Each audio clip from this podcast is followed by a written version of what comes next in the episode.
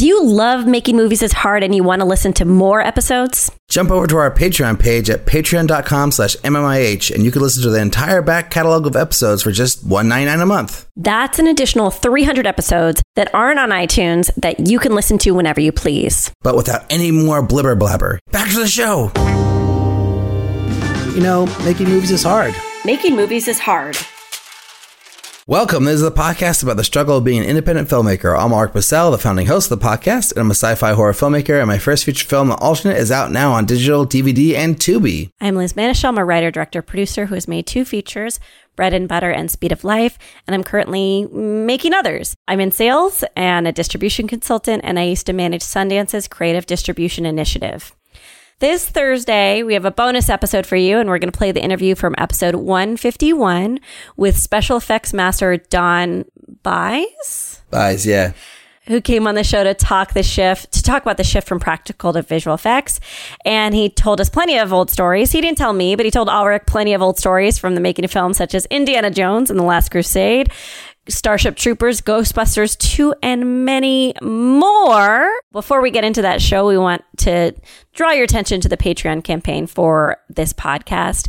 Support us on Patreon, www.patreon.com slash MMIH podcast. It is how we keep the show running. But without any further bibble babble, here is our throwback. Here's Ulrich's throwback interview with Don Bies.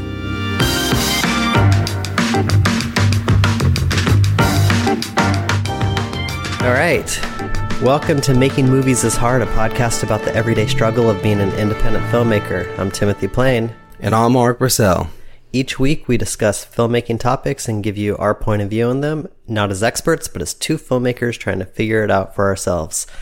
And we are doing something we haven't done yet. I can't believe we haven't done this because our guest yeah. today is Don Bies, and I've worked with him for years and years now, and I didn't even click, oh, he should be on the podcast until just like a few weeks ago.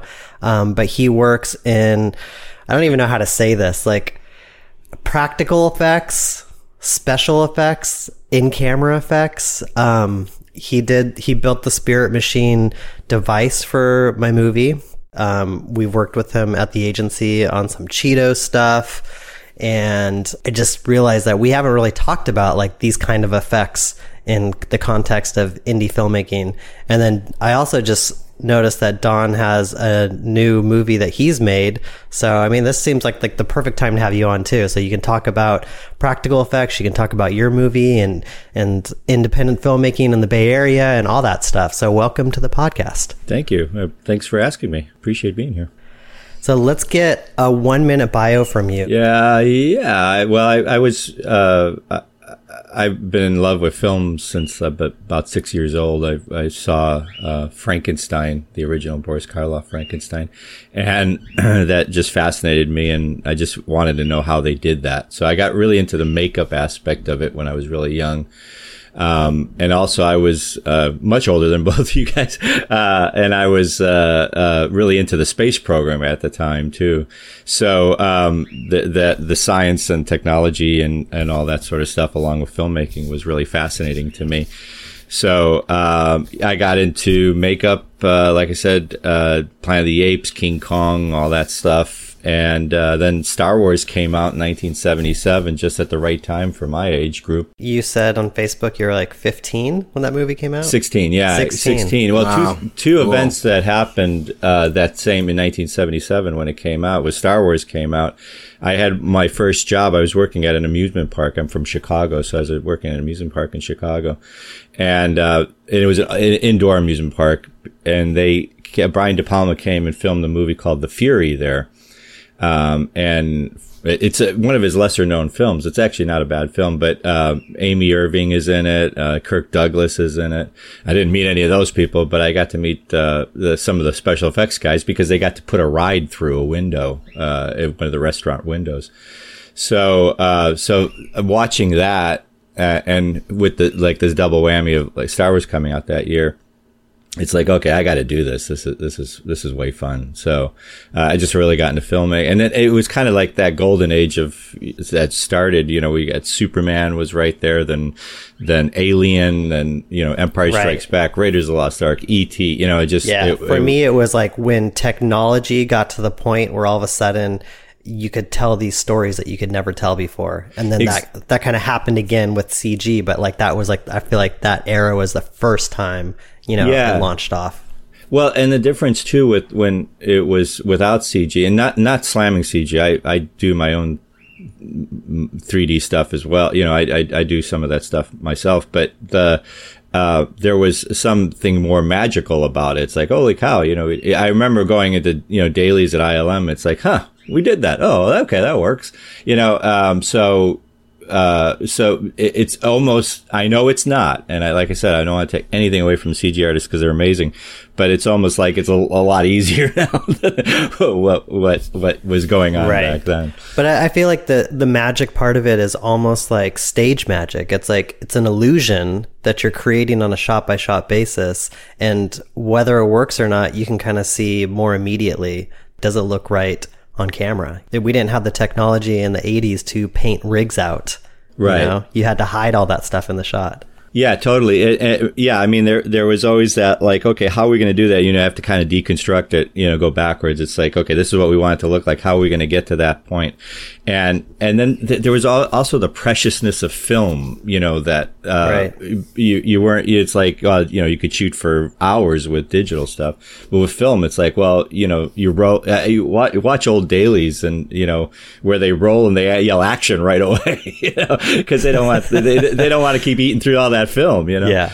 Uh, so it's kind of like, okay, we we only have a few times to get this right, you know. So. So, how did you start from your passion to get into this? Uh, where were you, and what was like the first step to a career in this started? Well, in uh, uh, like I said, I was doing. Uh, I was in Chicago, and there's at that point there was re- there was no film industry there. I mean, they just started bringing in like films like Blues Brothers there, but I had no connection into that. But it was I wanted to, like I said, I thought the makeup thing was you know it was the height of all the makeup creature stuff. You know, the the Rob Bottins and the Rick Bakers and all that sort of stuff. And uh, so I was really following those kinds of careers, and I was looking for any kind of way in uh, that way. And uh, it wasn't until the early 80s sometime I I met this young prodigy, kid named uh, Keith Edmier, who was a student of Dick Smith's and uh, who was a famous makeup artist for those that don't know, uh, and uh, and Rick Baker, and he you know he was. Um, he was in touch with those people and he got offered a job to come out to California. And, uh, we had done a couple projects. I was doing a lot of theater and stuff in Chicago. And, um, he was offered a job out in California, I think at Rick's place. And, um, and then he had heard about a job happening in Northern California at Chris Walas's company uh, on the remake of The Fly.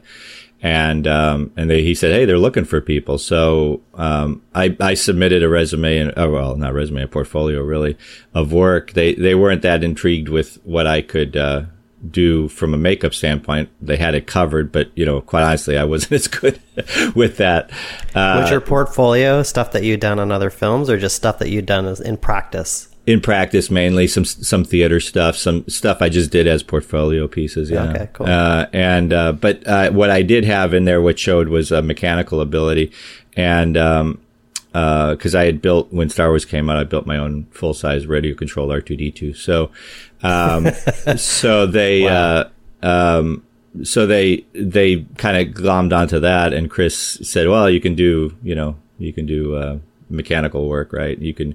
He says, "You know how to work a lathe and a mill," and I go, "Oh yeah." And then I had to look up what a mill was. I didn't know what a mill was, and.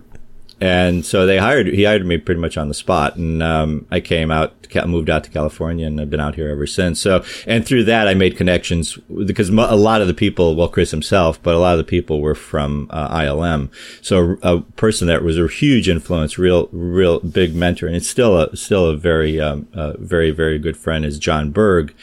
And Jon was a stop motion animator. He goes back to, uh, I mean, he used to do the Pillsbury Doughboy and, uh, and that sort of thing back in the 60s.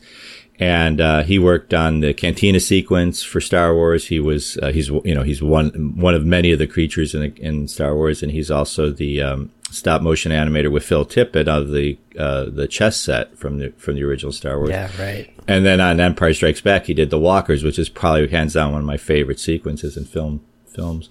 And so to get to meet him was a huge honor, and, and then to be friends with him was even better. So uh, he's he's really helped guided me in the early days there. That's awesome. So your first movie though was The Fly. Yeah, I won Academy Award. It's been downhill ever since. So uh, The Fly is such a good movie. I love that movie. yeah, it- you learned a lot, and I didn't get to go on set. We did all the work in California, and they shot it up in Montreal, but um, or no, Toronto. Um, but um, but yeah, it, it, it was a, it was a big learning experience, and and one thing led to another, and then eventually led to you know, hey, there's somebody at ILM you should meet, and yeah, I my first job over at ILM was again because of the R2D2 connection was operating R2D2 for a series of Japanese commercials. And um, the guy that was operating it was leaving to go work for Disney uh, Imagineering. So uh, they needed somebody, and they knew I had done that stuff, and I knew radio control and all that sort of stuff. So uh, it that was as simple as that. Uh, there's so many. One of the things that you know, a lot of people have asked me over the years, how do you get in it? It's like, well, gosh, you know, I was in the right place at the right time. You know, it's there's so many, many talented people out there. I see, especially with conventions and stuff like that. You see, you see all these uh, people doing amazing, amazing work, much better than the work that I've done in films, and it, it, even better than some things are made for films because they're making it as a passion piece. Um, whereas we were just like hope that it stay it sticks together long enough to get through the shot, you know. So um, so it's it's really fun to see pieces that I've worked on that other people have recreated. It's like, wow, Yeah. you did a much nicer job than I did on that. I like that. That yeah, you just piece it together to to last through that one shot. It's not built for longevity. No, no, not at all. Well, it's interesting though on Star Wars when we worked on the prequels. Um, you know, again, the, that was the mentality on the original films, but on the Right. prequels, we we knew at that point um, these things are going to wind up in museums and stuff. So it's like, well, maybe we better spend a little bit more time on these. So those are a little probably more detailed than they should have been, but Yeah. So I know probably the highlight of your career is working on the Spirit Machine. But Absolutely. Yeah, I know. it's, it's amazing. But can you give us just like what are give us like three of your favorite films that you've worked on, and what what did you do on those films? Uh, fly is is is probably one of them uh, from a a, a um, uh, because it's a first and and I, I did a lot of I did a little mechanical design again. I was working closely with Jon Berg and a few other people that uh, where we were making the internal mechanisms for the puppets. I, I worked a lot on we called it the uh, the what did we call it now the I can't remember the big thing that he tur- Jeff Goldblum turns into at the end. Yeah, the monster. And, uh, The monster, Yeah, yeah. we no, we had a name for it. Bro, Oh. uh, Bro- we- Brody yeah, Fly. uh, Yeah, no, that's what they called in the in in past. But we had, there was a there was a stupid name that that they came up with it at the shop. Uh, anyway, and then um, and then there's a bunch of stuff on it that I did that actually got cut out because, it, well, not because what I did was too gross. It's just I think it was over the top. He he like he he he. There's a monkey. He I think it's in all the in the deleted scenes on the video on the DVD. Um, he uh, he tries to re- reverse it by putting a cat and a monkey into uh, the pods, and he creates this monkey cat creature. You know, it's got like a head of a cat and a head of a monkey, and it's all this floppy thing. Oh, that's cool. And then he beats it to death with a stick. Wow. and uh, and then he climbs he climbs the wall and he climbs out and he's like you know lamenting his his fate and and then all of a sudden he he, he starts scratching the side of his his chest and uh, and and a little fly arm pops out of his chest and he chews it off. oh, cool. so I, I worked on. We had two versions of the monkey cat. We had a a a, uh, a um, an animatronic version that that uh, you know that moved around and was puppeteered, and then we had a a version that was basically just flopped around mechanically. It had a motor in it that flopped around. And they pulled it on a string and. I worked on that, and uh, and then the fly arm that comes out, and then later in the film, he he when he spits up on things, he has a tongue that came out that slurped it up. I made the tongue. All that stuff Wow. got cut. That's so- well, it's crazy. yeah. So Um, anything that we remember specifically from the movie that didn't get cut that um you you're involved in with that? yeah, well, the big creature at the end. Yeah, Oh, that okay. was uh, that was the only thing I think that I worked on that made it in the film. there might have been a couple other uh, uh, others. It's like, welcome things. to movie business. Yeah. All the stuff You know, that you worked on got cut. I didn't mind. I mean, like, lots of times over the years, people say, "Oh, you know, you make that something like that, and they blow it up or whatever." It's like, yeah, well, it's cathartic to uh, on one hand because it's like sometimes it's just like, I want it. Can I press the button? Uh, but uh, other times, it's it, you know, it's like it, you know, that's what what it was made for. You know, that's what we figure. You know, so. It, Right. Uh, yeah. That, it, that stuff never bothered me, and and they were good editing choices. I felt on the fly. I mean, they, they you know they just slowed down the movie and everything, and it was gross enough anyway. So we didn't need this the rest of this. Oh my god, stuff. it's Right. so disgusting. But then for like those kinds of props, like let's say the the cat monkey, for instance, like does that just get destroyed because it's like not made to last, or is that preserved somewhere in a shelf that we could I you know, think see it? Yeah, I think actually there's a collector in LA. It's an old friend of a lot of these guys, like uh, of Dennis Muren and, and Chris Walas, Jon Berg, Phil Tippett. Um, and uh, his name's Bob Burns. He lives in Burbank. And I think he has it because I think when Chris closed down his shop, uh, he gave all that stuff to Bob. oh, that's Um, cool. So some some stuff gets pulled apart because you you know the the parts inside are more valuable. But I don't, I don't think the monkey cat did. Uh, um, and but the, the only problem with all the creature stuff is that the foam latex decays after some time. Right, right. And uh, so that that goes bad, and it essentially just crumbles. It turns to like uh, you know, breadcrumbs. It just falls apart. Right. Um, but uh, yeah, the um, I, I don't think it, it, it's just. I mean, some stuff does get destroyed. You know, we make like for Star Wars, we made really really big big big things, and um, and you can't store them anywhere. But uh, but yeah, they, they try not to for the most part. That's Okay, cool. so the fly is one. What are Wait, the wait. other two? I, I have Oh. one specific question. I knew Ulrich about, was gonna nerd out about The Fly. This is one of my favorite movies, um, and I'm just curious. Like, I think I know the answer, but I want to know anyways. Um, like, in, in working on that project or a project like that, like, do you? What's your interaction with the director? Like, do you get to work with Cronenberg at all, or are you just getting notes like passed down from your boss? Yeah, I would. Yeah, I was kind of low level. We had thirty, I think, thirty people working at Chris's company. CWI was the name of the company, and um, and uh, and like I said, we didn't go on on set. Uh, the majority of us went. On. I think only five people went up on set. Uh, so um, I didn't have any interaction with him. He, I did meet him. He came by. I got to meet him, but Oh, that's no, cool. I, I didn't. And Jeff Goldblum as well got to meet him because he came Oh, down, by- cool. came came down for a casting session. I mean, he was really not well known at that point. I mean, he I think he had done The Big Chill. You know, that was his biggest film he had done at Maybe that point. uh, Earth Girls Are Easy. Maybe. yeah, it might have been around the same time. No, I think that was after because he met Geena Davis on. Or no, Oh. wait, no, wait, you're right. I think he did that. That's Okay. where he met Geena, and then they were a couple for The Fly. That's how she got the part. Apparently, that's what it was Oh, interesting. So, um, but yeah, so yeah, there you go. Yeah, going back to Timothy's, um, you know, timeline. Like, what, what after you work on the fly is you immediately go to ILM, and then like, what's the next movie you work on at ILM? I, well, I was um, I got uh, hired as the R two operator, and then through that, I was unofficially and then officially the archivist for Lucasfilm. So I was taking care of all the, the props and costumes and stuff like that. And then through that, through Jon Berg, actually, the for uh, I I got to puppeteer for one week on Witches of Eastwick uh, for a sequence Oh, uh, on that film. Um, and again, that was like 30 puppeteers for this one puppet. It- they, they needed so many people on it. And, um, and then what was the first film I worked on? And, um, I, I can't remember now. I think it might, uh, I can't remember. uh, it was, uh, would have been the Pull up your IMDb page. and it, try it, it says memory. Indiana Jones and the Last Crusade. Oh, yeah, there you go. That's or, what it was, Or yeah. the Fly Two. I, they're about the, they're the same year. So Yeah, Fly Two. That's right. I worked on Fly Two, and then uh, then we had a crew of uh, of CWI people that came over to work on Indiana Jones: Last Crusade.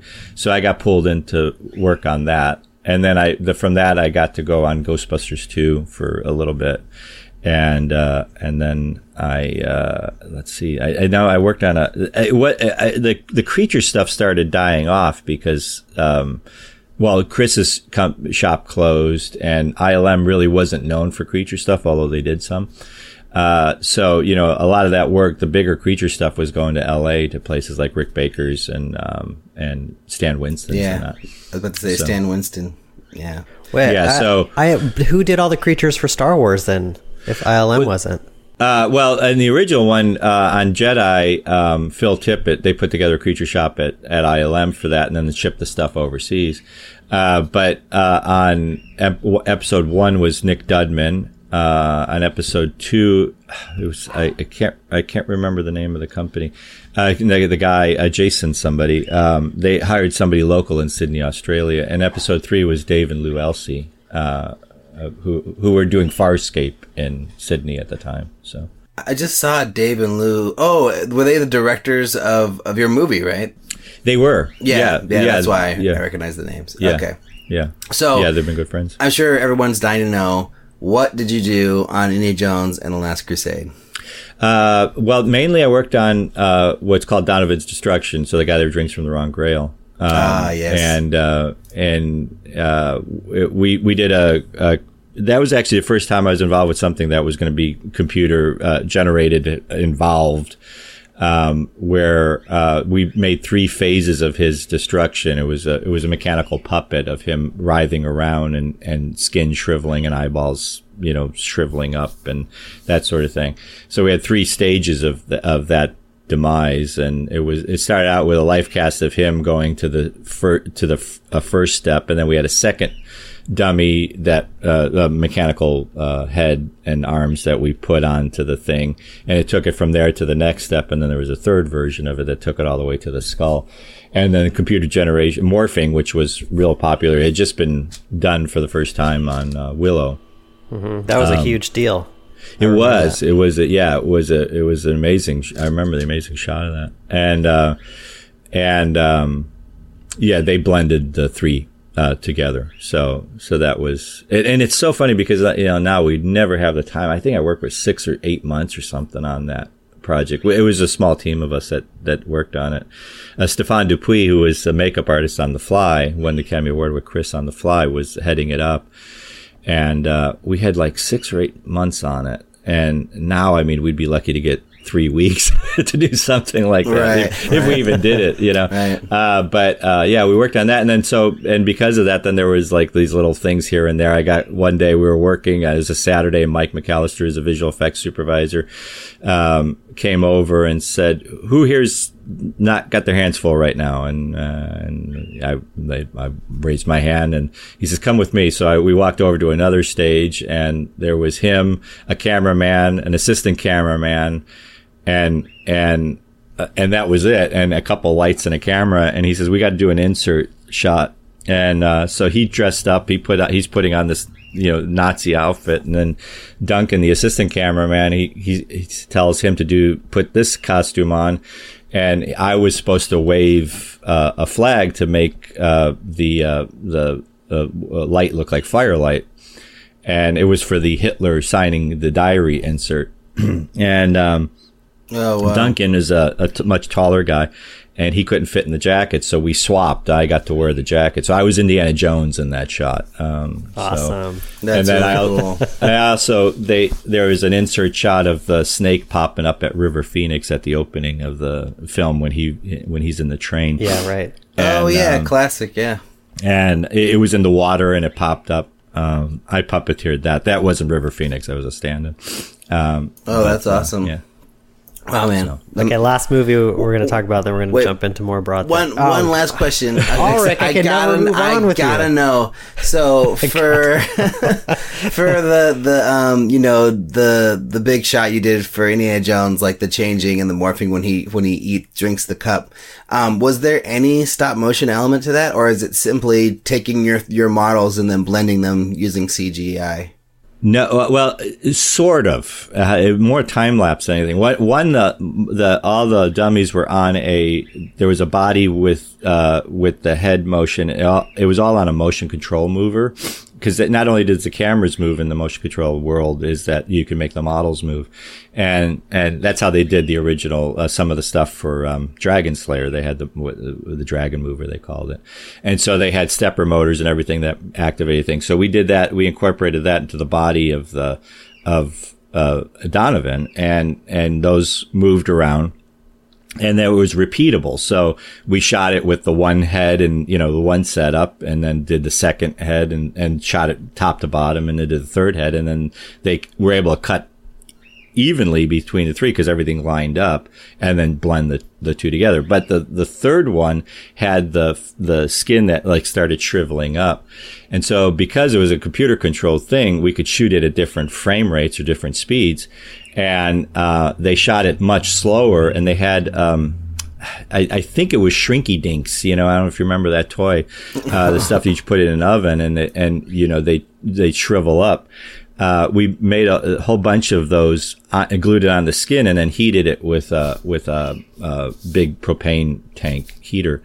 And um, and shot it really slow. And so the skin started shriveling up. So that actually looks kind of stop motiony uh, but it's more time lapse than anything wow that's an amazing answer to my question um, all right, we can go. We can move on. Okay, I was gonna. the last movie I was gonna choose was Galaxy Quest, and then while Ulrich was talking, I noticed that you worked on Fire in the Sky, and I just wanted to stop for a second and say that alien sequence in Fire in the Sky was one of the scariest alien sequences I ever saw. It's real disturbing, isn't it's it? It's very that, disturbing. Yeah, I got to with uh, a guy named Howie Weed. Uh, we we did all the stuff that he's getting uh, done to him. So they had done the puppets and they had a team that did all the puppets and everything like that.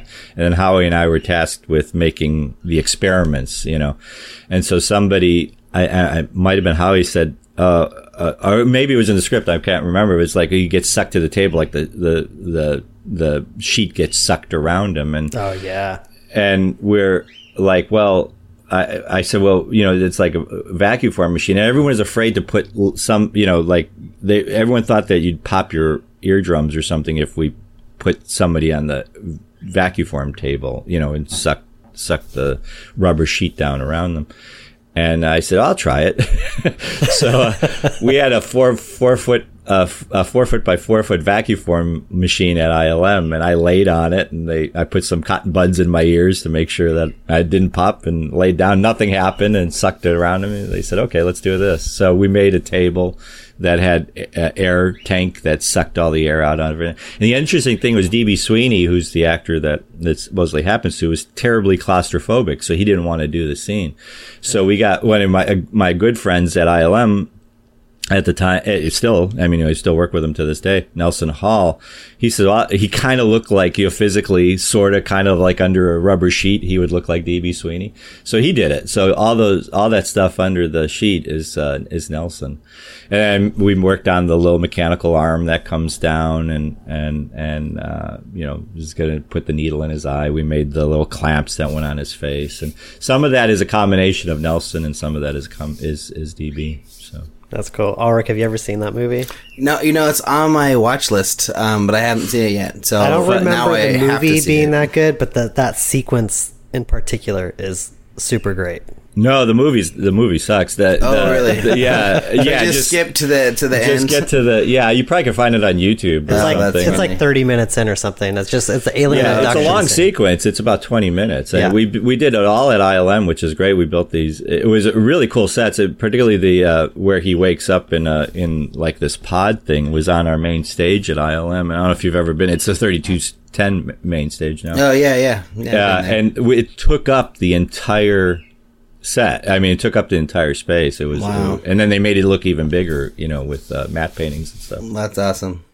Um, so Timothy, the last movie you want to talk about is Galaxy Quest. I would have picked Starship Troopers, but we could talk Galaxy no, Quest go, if you want. Go Starship Troopers. All right, Starship actually, Troopers. that's a that that was kind of a transition movie because because what I wanted to say was like you entered this field in like '86 roughly, right? And yeah, ten years later is when Jurassic Park comes out, and that's when things start going in the CG direction. And Starship Troopers was kind of like where Phil Tippett broke off from ILM, and then that was his first movie on his own, right? Yeah, I actually I think he did.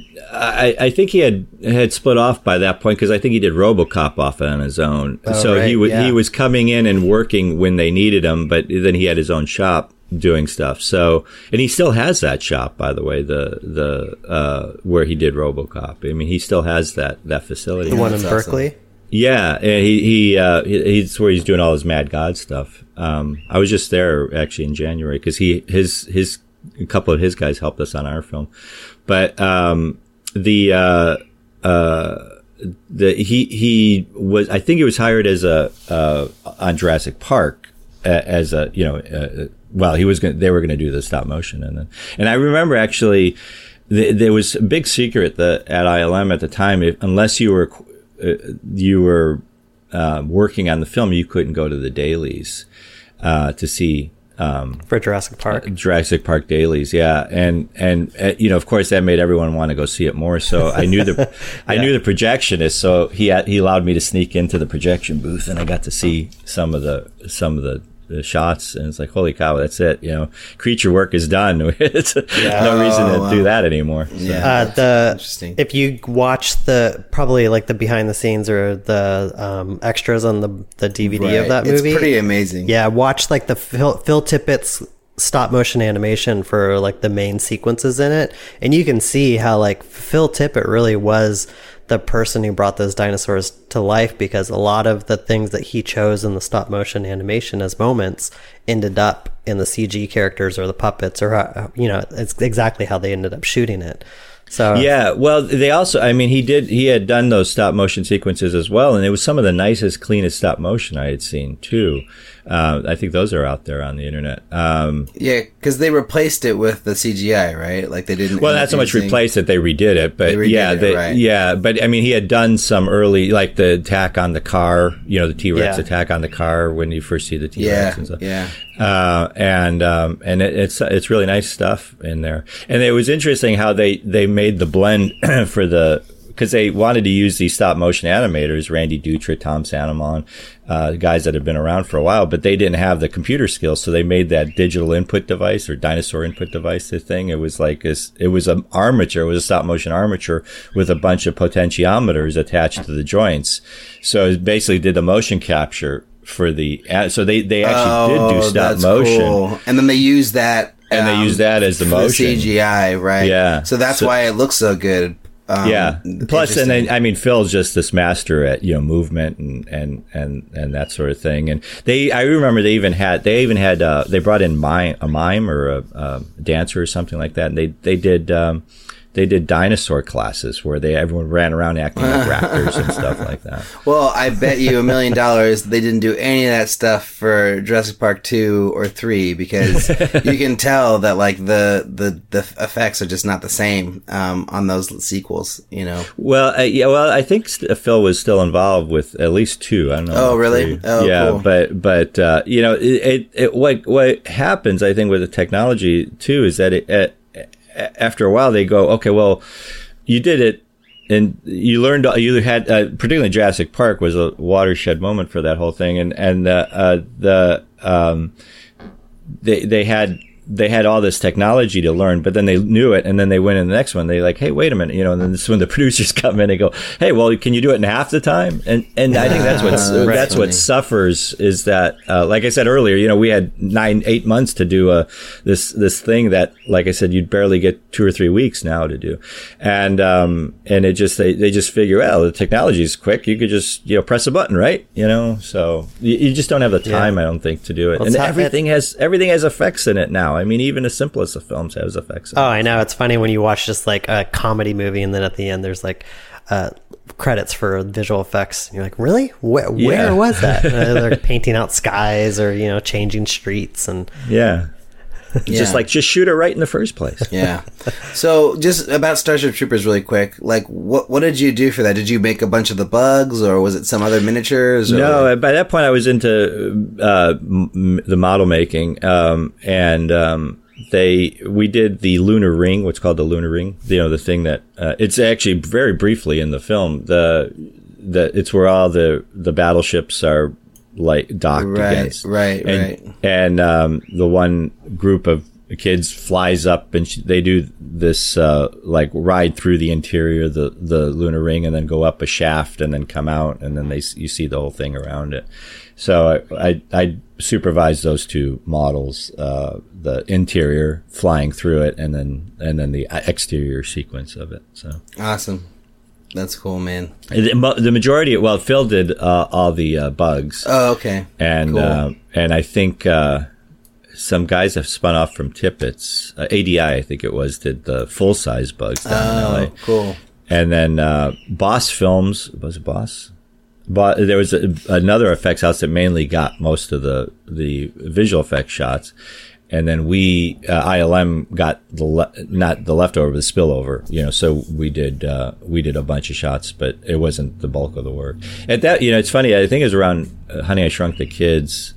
Uh, they started uh, really um, divvying up the work among many different um, effects houses. You know, at one time, you know, ILM would do them all, or Boss Films would do all the shots, but but they uh, started realizing, well, you know, they could split it up because there, there's so many work, so many shots going into these things. So. Right. Nowadays, you see like, you know, like five or six different visual effects companies, um, or special effects companies too on a movie. And it's like, yeah, well, we just did that one part with the hand. And then Yeah, we just yeah. did that one part with that thing, you know? Or So- someone did all the cleanup or something like that. Right, yeah. right, right. Well, we've been talking a lot about practical effects and special effects. Is that the correct term for this the stuff that happens in camera as opposed Well, to yeah, visual you know, it- effects? It, I, I, it, again, in, in the time I was around, it, it went from, I think, uh, everything was just special effects, you know, it, Uh-huh. uh, you know, and, and whether it was in camera, cause I mean, it, you know, there was always these, uh, you know, uh, uh, Like matte painting of, would still be a uh, special shots. effect or- yeah. Uh, matte paintings, yeah. Even even compositing was considered a special effect. And then I think that somewhere along the line, I think it's probably around Jurassic Park era that they started going, well, let's call the computer stuff visual effects, and and the and and now special effects kind of um, kind of connotates the physical effects on the set on the day. So like Yeah. exploding a car or you know something like that. So, uh, so you have a special effects coordinator that's on the set that does, is responsible for all those. I've also heard of mechanical effects, you know, referred to mechanical effects. so. What about practical effect? That's what we say in advertising. Yeah, well, again, it, I think it's yeah, it's yeah, it's a, it's the stuff that you can get away with on set on the day, you know. Um, like like you were alluding to earlier, it's the, the magic, you know, it's like the the stage magic aspect. Yeah, the it. illusion. Although nowadays it's like it's uh, like we do um, some puppet work for uh, my agency, and I know in the old days, you know, you had to hide the rigs for the pu- the puppeteers, but now, like every commercial that I've ever shot that has a puppet in it, the puppeteers are like in the shot. Like they're wearing black. They're you can see all the wires that are holding the puppet, and then in post we paint them out. Yeah, and that well, that's uh, I mean, it, again, uh, s- some of the stuff is ju- it's just easier to do it that way, isn't it? The, but uh, Yeah. um, I you know we used to do all sorts of stuff where you'd have to hide cables and you know hide the person and Right, like Yoda, you, you d- he's more like a Muppet, where you always have to kind of hide the the puppeteer in every Right. single shot, right? Well, they and they they built the sets just like what they do in the Muppets and with Yoda, and they built the sets up higher. You know, so the uh, the Frank Oz in this case would be standing underneath it, and and people are walking around it. Um, That's so wild to think. Like I heard that same um, that same technique was used in Gremlins, and there's Yeah. so much of that movie that has Gremlins in it. So that means like pretty much uh, almost all the sets were built higher up, right? Yeah, I think so. Uh, I think there was also a lot of stuff though, is just wire, you know, where they were wire wire rigs and they were almost marionetted or, or rod puppeted, you know, that sort of thing. So they were off to the side. But yeah, I mean, like in the, in the theater, no, there's no seats in any of the theater. That's all people, you know, laying on the floor. There's great shots of Chris and his team laying on the floor, uh, you know, with, and they all had three puppets. They had a puppet on either hand and they had a puppet on their head. so they could all, they, they could maximize the amount of puppets they had. So. That's so funny. Um, have you, besides my film, have you worked on other indie films? Here and there, yeah. That, uh, in the gosh, late '80s or something, there was a filmmaker up here, and he's he's moved on to do some other stuff, some less. Well, they're still independent films. A guy named um, Parker, Jonathan Parker, uh, and um, he uh, he did a a feature film about a comedy about golfing, and um, and so I did a bunch of practical effects for that, where you know we had like flying golf balls and all sorts of things that that happened on the set. Um, so that was my first foray into something outside of the ILM CWI families. Um, Have you been approached by indie filmmakers and they just didn't like have enough money or they didn't know what went into it and you had to just say, you know what, you, you just can't afford me or you can't use me? Yeah, that's. Uh, I have been approached here and there, and not only just Bay Area stuff, but uh, outside. And uh, you know, I'll, I'll, certainly help come up with a, an approach and that sort of thing. But uh, typically, just like my film, nobody has any money, you know?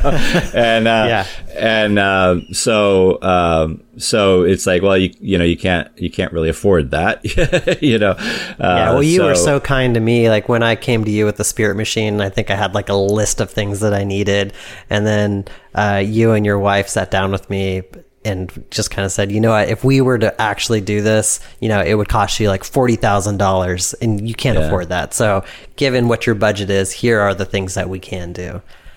Yeah, and that's what we've tried to do with other filmmakers as well. Uh, the thing about Spirit Machine, I mean, it was it was an intriguing enough project, and it was a cool. It was a I like I like the concept of of making the machine, so that's what drew me to it as well.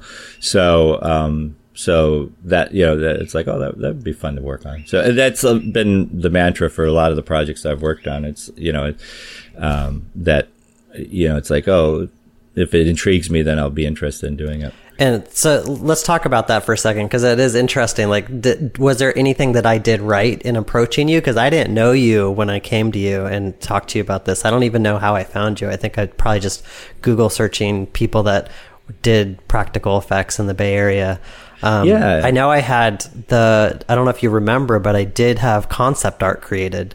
Do you, yes. Did that help remember. at all?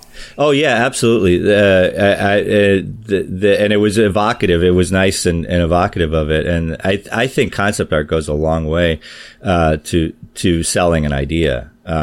Personally. I mean, as as a filmmaker, I I, I say that as well, and um, certainly it, uh, uh, my approach to things and other other people that have done work like my like I do have done um, is is might be different, but um, I.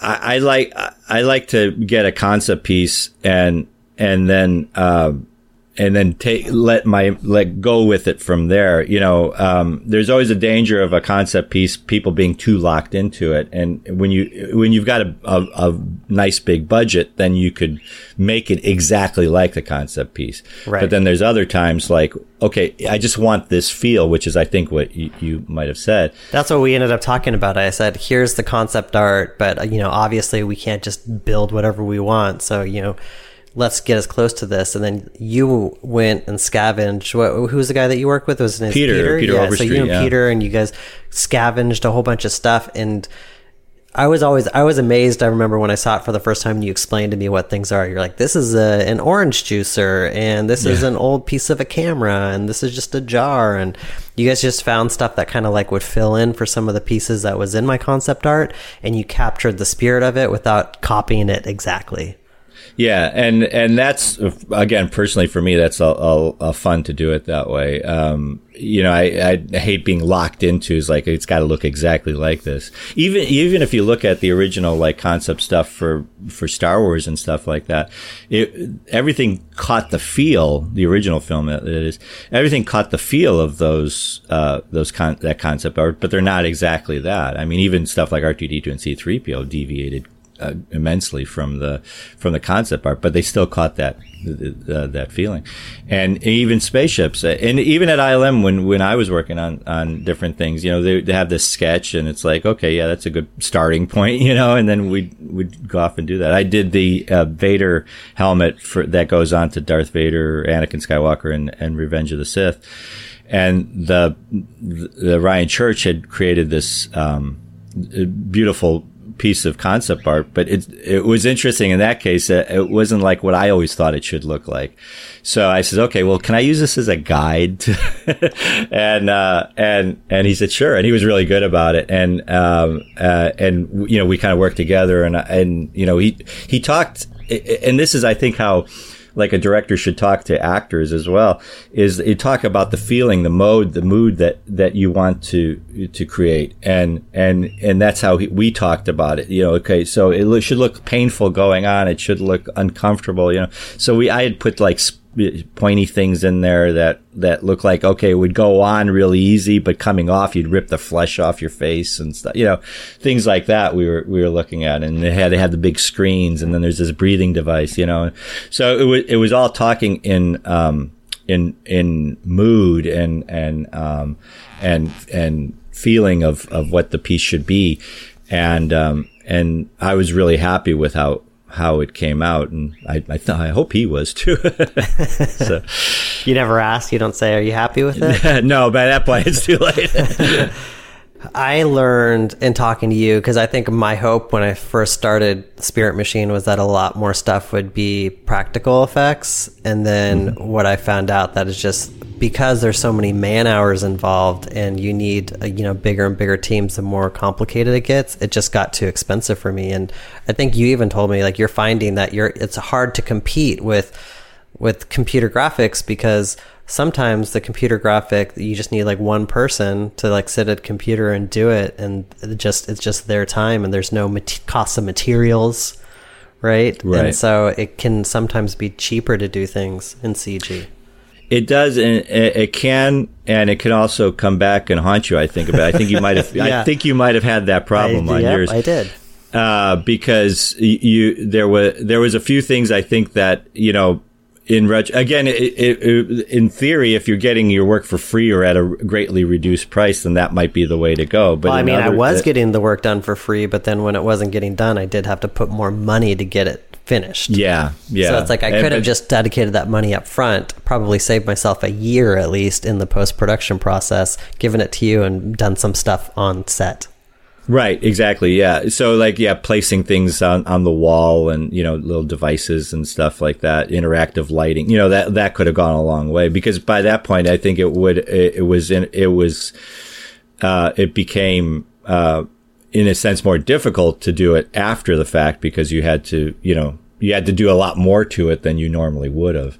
Um uh, uh but um like I said, if you if if you're getting it for free and you can afford the time of waiting on someone else's schedule, again, I have that experience with our with our film. Uh, that uh, that you know, if you can afford that time, then uh, you can uh, then that is a, that is a way to go. Yeah, yeah, unfortunately, I mean the practical effects stuff, it, it, it's just not it's just not enough work out there as you know as there once was. Certainly not as much in the Bay Area anymore. So there's because it's not the shops that there were. Yeah. Well, from my experience, it just seems like, you know, the amount of, I don't, I'm sure we just said this, but like the man hours required for special effects is the big, the big thing. Cause like, you know, building it and then testing it and making sure it works. It's like that takes such a long time, you know? and also the, on the on the day, you know, because Right. you're, you, you know, it, it's inevitably even on the biggest budget films, they wait till the you know we're shoot. You start shooting at eight o'clock in the morning, and at seven o'clock they just in the evening they decide,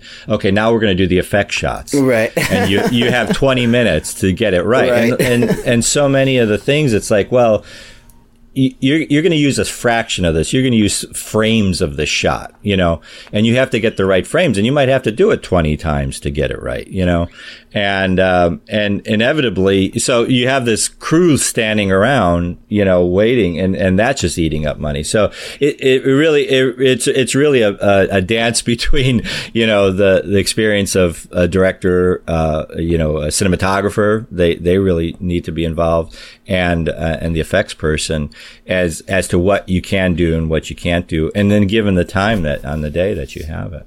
Yeah, like for for my short film, my first one that I made, that it was actually at the same time Timothy made the Spirit Machine. I had uh my monster was practically made. Like we had a you know a mannequin head, and we like dipped it in you know ooze to make it look black, and we did the, the whole like ending of the movie basically practically. And then in the end, we ended up since I had a couple shots that were completely CGI, we ended up having to you know blend the two. So then Yeah. you know, in the end, like some of the shots that we did all practically ended up being, you know, like fused with, with visual effects to like make it match the, the CGI shots, you know, cause if you had kept it all practical the whole time, the, there is no way to make it seem like the CGI was part of the same creature, you know? Um, but I just think that like, taking the time and doing the, the practical just looks so much cooler, you know? And it seems like there's a big passion for it now. Like you see a lot of movies and, and a lot of, of uh, projects coming out that are, are doing practical stuff.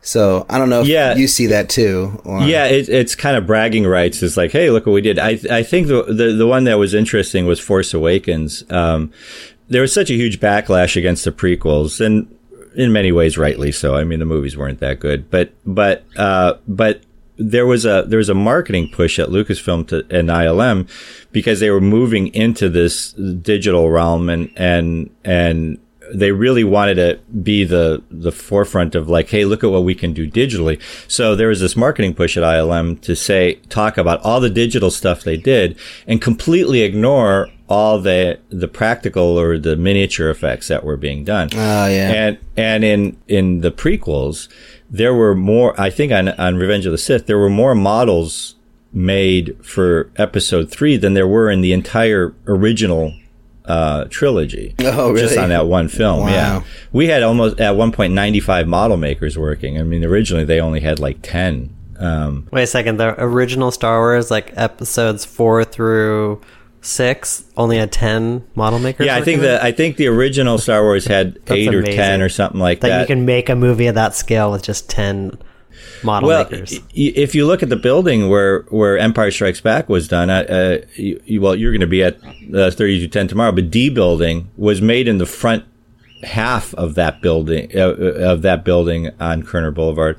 Uh, all of Empire Strikes Back was done on that front half of that. All the visual effects were done in the front half of that one building with a hundred people, maybe. wow. wow. Uh, so you be, if you're just resourceful, you can make some amazing stuff. Yeah, well, and that's that's why I'm, I always was surprised that they uh, with uh, with digital effects they haven't kind of taken that same mantra. Uh, so you know, because there's a lot of excellent, excellent you know digital effects artists out there. I, I think the other thing that was it, back then is like you'd have people like Dennis Muren and, and Ken Ralston and those guys.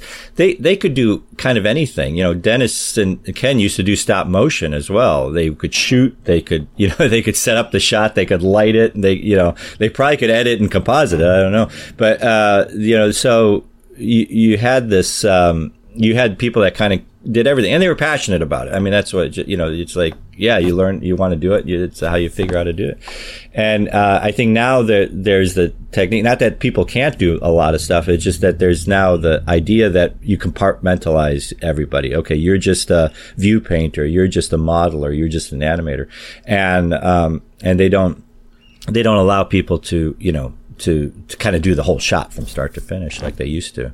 Um, so, um, but yeah, it, uh, we did a lot of practical effects on, on the, the prequels. It- there's a lot of sets built. Uh, you know, there was a, a Tipoca City in, I think, episode two, uh, Attack of the Clones was all blue screen set. And the, the, but the set they're in is a model.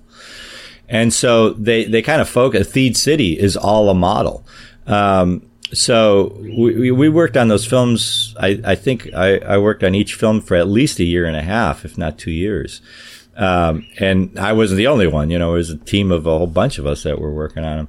Uh, and so, but they, they, they, they kept talking about the digital aspect of it. So when they went to Force Awakens, they, they decided to use it as a marketing tool. And again, my, my opinion is like, well, look, you know, we, we, they wanted to distance themselves so much from the prequels that, Doing that the opposite. Look how much stuff we did in camera. Look at all the practical effects. Well, the thing is, they didn't do all practical effects. They had creatures with digital faces. They, they none of the space battles were practical. Right. we Right, at least on episode one, those those are spa- those space battles were models. Oh, So, really? Oh, yeah. that's cool. So, um, so yeah, I mean, we built spaceships uh, for episode one. We didn't do it for episode two and three. Mainly, we were doing environments and sets, uh, miniatures. But So you're saying it's all PR spin that we think that the new Uh, Star PR Wars spin. now have The- more practical effects in them. Yeah, there, there's a there's a video That's going funny. around. Uh, I, I just saw recently on Facebook uh, within the last couple of weeks that shows a bunch of shots from the prequels that show how much model work was done on it. They didn't get them all right. There there weren't they're they're not all correct, but but for the but yeah. It, there, it was a lot of practical effects, Huh, and there still is a lot of practical effects out there. I mean, it makes sense. I, I think there is a bit of lazy filmmaking out there where it's just like, oh, we'll just shoot it now and fix it later, Right. and it doesn't yield the best results if you're not It planning doesn't. for it. Like even with when you're working with CG, you have to plan for it. Ulrich and I just did an episode where we talked about somebody trying to pull off a visual effect, and we were ex- we're trying to figure out what's the best way to do it. And really, it just comes down to like thinking about it and planning for it, and making sure that if you are adding elements in post, that you're shooting uh, everything on set as if it's there. So Yeah. you know, wind effects and lights and you know whatever it is to like kind of make it feel like once you composite that, that thing in there that it feels like it's in the room with those people. Yeah, we we just uh, again on our film we, we wanted to we have a sequence where it's there's a, a storm going on outside. We wanted to put um, lightning effects after the fact into into this one s- sequence, and and again at the time we didn't even think about it at the time. It was like oh we should put we should have you know strobe light or something going on but uh but then there's the whole timing issue and uh, editing yeah you have to work in that into the editing so it's probably not something we would have done anyway but we thought oh we could just do it afterwards well it was pretty hard to make a convincing looking lightning you know hit Yeah, that's tough. uh, that that's all interactive light, Yeah. you know, without wasting a lot of time on the shot. And after a while, we're just like, you know what, it doesn't need it. we'll just have the sound of the thunder outside, and you know that there's a lightning storm out there. yeah. So, Do you have time to hang out with us for like another half an hour? absolutely. Awesome, good Yeah. because I love talking about this stuff. This is like why I got into filmmaking was the intersection of the technology with the storytelling. Like I love all this stuff, and this and this is also why I ended up doing the Spirit Machine. Um, and I think probably I, I fell a little bit too deep into falling in love with the the tricks and the fun of making something like that, and forgot to focus on the most important thing, the story. Um, but yeah, I mean, this is this stuff is so awesome. Yeah, I say, same with me. I mean, like I, it was a great analogy to say earlier about the magic because I mean, that's what it really is. It's it's tricking people. I mean, film itself, uh, well, original certainly original film, and now even digital, uh, it is is magic. I mean, it's you know, it's taking a bunch of still images and making it look like it's moving, and and I, you know, I, I love looking back at old stuff like you know, Wizard of Oz, King Kong, Citizen Kane, Gone with the Wind. You know how, how they did that stuff back then. It's just amazing, and all the people that worked on those things that you never heard of. You never, you know, there's some guys or group of guys, or m- mainly guys, because there was very few women doing that kind of stuff. Uh, that that did all this work that you never heard of. Their lo- names are lost forever, which is which is a shame. It wasn't really until Star Wars that people started getting the recognition for it. Yeah, right. Did you Right. see Alien when it came out? Oh yeah, oh yeah. What was that like? That was uh, that was you know there, like I said I- we had the uh, luckily enough to be born at the right time to see you know Star Wars uh, well Superman was is a guilty pleasure and Alien and then Empire Strikes Back. It's like holy cow this you know the the the uh, the level of filmmaking. And that was what was struck me about Star Wars and it continued even with a film like Alien is because it was things that although they had all done that before they had never done it all together in one film and and for Star Wars for me and and and I was a big horror film too uh, fan so uh, Alien worked that way for me too is that uh, they they put them all all the things I liked into one movie, you know, uh, and they did it really, really well. I, I, I remember sitting and watching Star Wars for the first time and, you know, just being blown away by that opening shot and everything. But then there was some subtle stuff like he's in the desert, they're in the desert, the robots are in the desert walking away and you hear the little servo motors of C3PO as he's walking off into the distance. I thought, no one had ever done that before. Oh yeah. you know? Yeah. And, and I just picked up on stuff like that, and I just like this is fascinating, and it, and it tied into my my love for mechanical stuff and ma- magic and all that. It's like wow, this is this is like the ultimate stage trick, you know. So and then Alien was just uh was was I had heard about it, you know. Again, it, we had the the the the ability of back then and not having the internet and, and not knowing what was coming. Right. You just you just hears things about a movie, and so going to see Alien, not knowing anything really about it, and it's like holy cow, this is this is really a scary film, you know, and Yeah. and and you know, watching it the second time or something, I say, okay, well now it's not as scary because it's slow because I know I, I'm waiting for all this stuff. But, uh, Yeah, that's true. It does seem like a very slow movie once you've seen it once because Yeah. Yeah, you're just wait, waiting for those moments. But I think probably by the time I saw Alien, I had already known a, enough about it. I I knew what the alien looked like. I, it would I kind of think about like what it would be like to walk into a theater not knowing anything about it and just hearing people say you have to go see this movie. Yeah, Yeah. yeah. It, it was it was really cool, and I, I I didn't see nothing about it, you know, prior to it. I, again, I heard it was really scary. The reviews were coming out saying, "Oh, this is a terrifying movie," and that sort of thing. And so I went to see it, and I was just you know uh, again blown away by it, and and. And there, there's also something interesting about uh, older films like that too. You're talking about it being slow, is that uh, uh, they're they're see now you know with people's interest, you know, has to, you have to keep moving, cutting every few seconds and that sort of thing.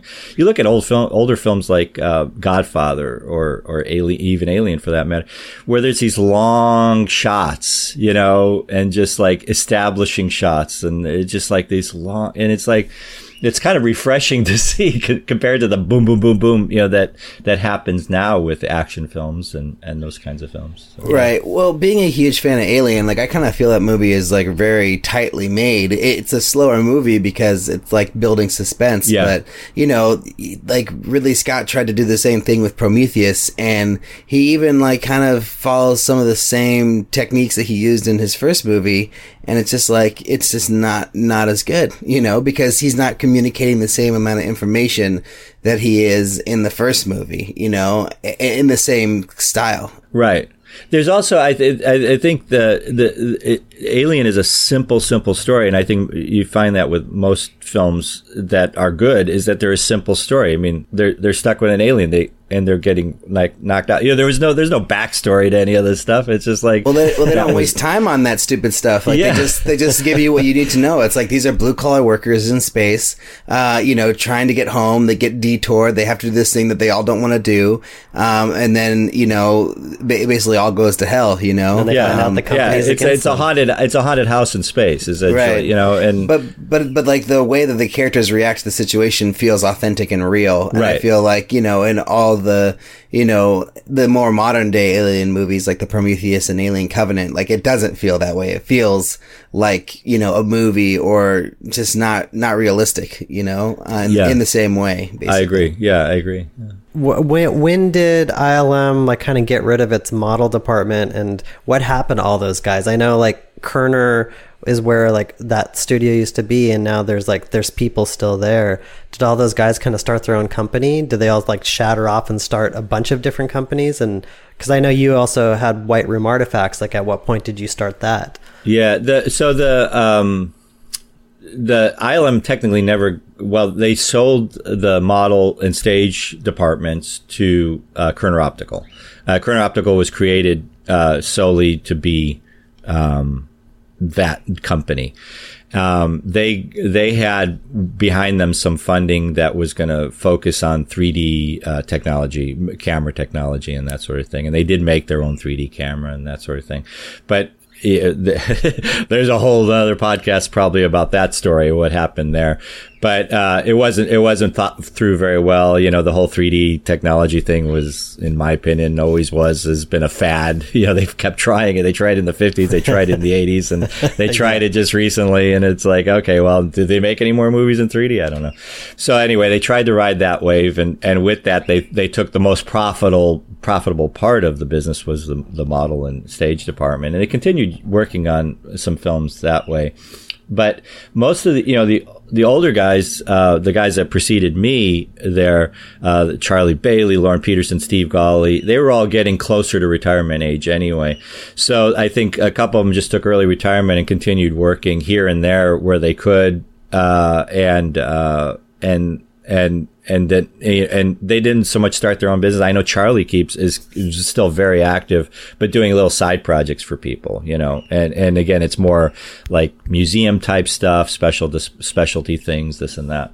Um, Lorne is pretty much retired, uh, and and and again, Steve does similar to what Charlie does. Uh, so, um, so unfortunately, a lot of these people, uh, Steve is younger than the other guys, and so I think they had to kind of reinvent themselves a little bit uh, when when this all all the model shop went away.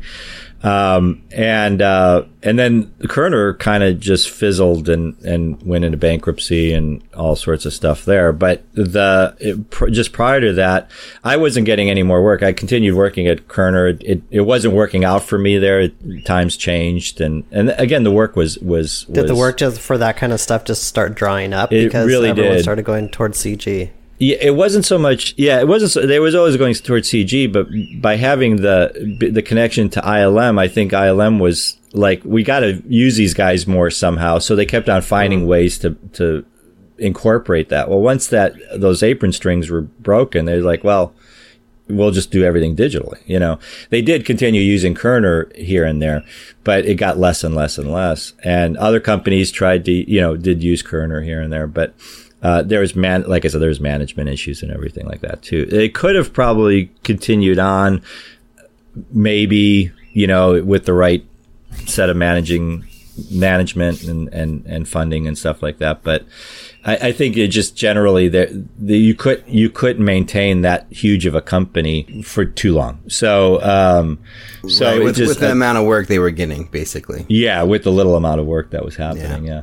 They would really had to invent themselves and move into other aspects, which they did try. I mean, they did uh, the uh, a beautiful model of the um, Disneyland that's at the Walt Disney Family Museum um, in the Presidio. Oh, that's interesting. Yeah. So, how do you, you? Everyone has these great skills at making things. Like, I, I'm, I'm. This is kind of a leading question because I know a little bit about what you guys ended up doing. But like, how do you take those skills and and figure out like a new way to make money with them? Yeah, well, for, again, for us, white, we created White Room Artifacts um, as a spinoff uh, in the sense that um, I was had worked on this project with these guys in Europe uh, uh, on a museum, Star Wars museum project that w- I was helping out with, and he came. The producer came up with the idea. Uh, he and I came up with the idea of uh, doing an a, a exhibition on NASA. And uh, so we were able to fund the start of White Room Artifacts with uh, with that project, and uh, and it was great because for ten months we worked uh, on it, making a bunch of models that were to be exhibited in the museum. We designed the the uh, exhibition and everything, and I had the cream of the crop of model makers working with me. Lorne Peterson, Steve Gawley, Charlie Bailey, Nelson Hall, Danny Wagner, you know, a whole bunch of, uh, a whole bunch of really, really talented artists. And it was really cool to see, particularly Lorne, Steve, and Charlie working because when I worked with them, they were always supervisors. So, and unfortunately, when you're in supervisor, you get very little hands-on experience. You're always like dealing with budgets and producers and, and, you know, pointing and telling people how to do stuff and that sort of thing. I never got to see them work and damn, they're good. you know, they were, they, That's how they got to that position, right? yeah. And, and it was so cool to say, Hey, uh, you know, Charlie, can you make a space shuttle? and, you know, it's like, sure. And then, you know, several weeks later, there's a space shuttle. It looks like a real space shuttle. Uh, so, um, so it, it was amazing to watch those guys work. And I, even at that point, I was learning from them techniques and, and stuff like that. So it was it was really cool. Unfortunately, that for I, I was trying to get more into the exhibition stuff, and and that again that work was really hard to break into. That level of of uh, detail and, and budget and everything was not available for most museum uh, projects. And so we were trying to do, you know, commercial projects. That's when I was breaking out and, and looking at for other commercial venues and, um, uh, commercial uh, commercials to to do because that's what was happening in the Bay Area.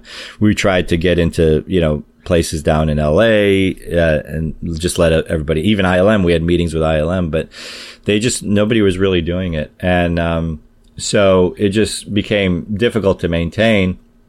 And simultaneously, through Kerner Optical, they split off a company called Kerner Works, which started doing trauma training mannequins for the military.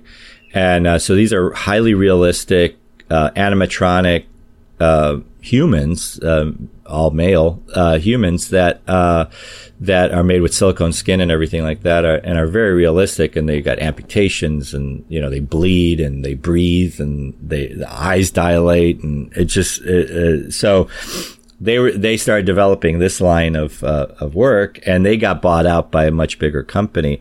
And so now that same team, and again, there's about the 50 people working there, about half of them are all people I've, I've worked with over the last 30 years. Um, that's where I'm at right now, uh, working with them. So it's kind of gone back to the creature, uh, building. Yeah. And we're making creatures again. They're humans and they're doing, using that technology. But it's not for film. Now it's, it's not for, for real film. life training. Yeah. And it's Yeah. saving lives, which is kind of cool. At least That we're not cool. making, making bombs. It's so. like I, I love this story because Ulrich, I, I the last time I saw Don, I walked through this place and it's just it's bizarre just to see like all these human body parts everywhere Oh, and people wow. yeah working on them and um yeah it just it's so bizarre. But it did make so much sense to me when I saw it. I was like, yeah, this is like a natural extension of what you guys are already doing and like a completely new area of business. Um, it's kind of amazing that you guys even found this. Yeah, it was. It kind of fell on everyone's lap. I joined the team late in the game. I, I've only been there like about four years now, and I tried maintaining White Room on the side while I was still doing this, and then it just, yeah, I, I you know, again, it just financially wasn't wasn't right, but, but yeah, I mean, and then you know, talk about PR. They're they're actually they totally whenever they bring a, a client through to try to sell them more of these things they they totally do the whole like hey these guys worked on star wars you know So they they really try to they push the the they push the film thing you know so Do you feel so? It sounds like the business of doing special effects got really hard for everyone, and there just wasn't enough to sustain anyone. But now that there's like this renewed interest in it, is there a new generation that's taking the torch and learning the skills and like carrying it on, carrying on the legacy, or is it just kind of like dying out? What's going to happen in like 20 years when people want to do practical effects again and like where are they going to go like who are they going to talk to because uh, even the people i know that used to be stan winston that's a legacy it just seems like a lot of those guys are older too yeah and uh, eventually that that will happen i would think i mean uh, because it's not their kind of like the training um yeah, handing off like like we had in at ILM, where you know there you'd have this group of older guys, and by older I meant forty or something like that, with a group of twenty guy twenty year olds right. coming in, uh, and um, so you don't have that uh, that capability because the the company's not there. And the thing is, too, everything is a seems to be a digital solution first now. I mean, I worked on a commercial a few years ago. We we made a bunch of talking cars, and because the first people they they brought on were the digital team. Uh, they all had solutions to fix these shots digitally. It's like, well, if you'd just told us, we could have done this all right here and now, and you wouldn't have had to do any post production on it. You know, there was even there, we were discussing one shot line up. It's like we could do this completely in camera right now, and they didn't want to do it that way because they had to justify them being there for some reason. You know, for for for being there first. So, um, so unfortunately, you know that that phrase that the if the only tool in your toolbox is a is a hammer, every solution looks like is a nail. Um, uh, is that the right to- phrase? But anyway, you know, it sounds good to me yeah, it's like so everyone uses digital uh, to the end of the solution, and, and there's not enough people I think that know how to look at it the old way. I just I would hope that there would be there would be a younger generation that would look at it and and and approach things you know with that kind of uh, yeah mentality. have you met anybody that's kind of trying to start their own thing in the bay area or in la No, well, 3210, I mean, is trying to maintain, you know, keeping it up, keeping that going. But unfortunately, again, I don't think the work is there. Um, yeah and they're using the same, you know, some of the same people that that we all used to work with when they have those kinds of projects. But they they really haven't done a whole lot of like model work and stuff like that. It, again, it tends to be like, oh, let's do let's blow things up, not just them, but just in the in the film business general. It's like let's let's use the practical effects guys just to blow things up. And right and, that's and- that's the one thing that's hard to do digitally yeah, Lots of little it, loo- it looks great, and it's much easier to blow something up than than than do it digitally. So. ulrich who did you use on your films for practical stuff So, uh, Pandora Effects um, is a local company in Oakland, um, and uh, you know Margaret is the, the, the head of that company, and she's been gathering a group of um, you know special effects artists, like younger people who are interested in it, and trying to like grow her roster of artists, basically. Um, and they do practical effects and then special effects makeup. Um, I think probably mainly special effects makeup, but uh, they do all kinds of stuff. And there's a guy George Schminke who um, I think still works with them, but um, at the time he was one of th- their artists and he worked um, as a fabricator in the daytime like making props um, 3d printed props basically. Mm. um, but i think he moved to los angeles and is like working for some other companies. But uh, that's who i worked with on my first movie. And then on my second movie i worked with this really young guy julian bonfiglio. And um, he was like a runner-up on that sci-fi um, you know, special effects like reality show that they oh, have. Face Off? Face Off, yeah, yeah. exactly. Um, so yeah, he did um, the practical effects for my second short film, uh, Brother. Uh, but it feels like there's people out there doing that stuff. Um, and you know, I'm not gonna say that those people are like extremely busy, but they seem to always be working on something.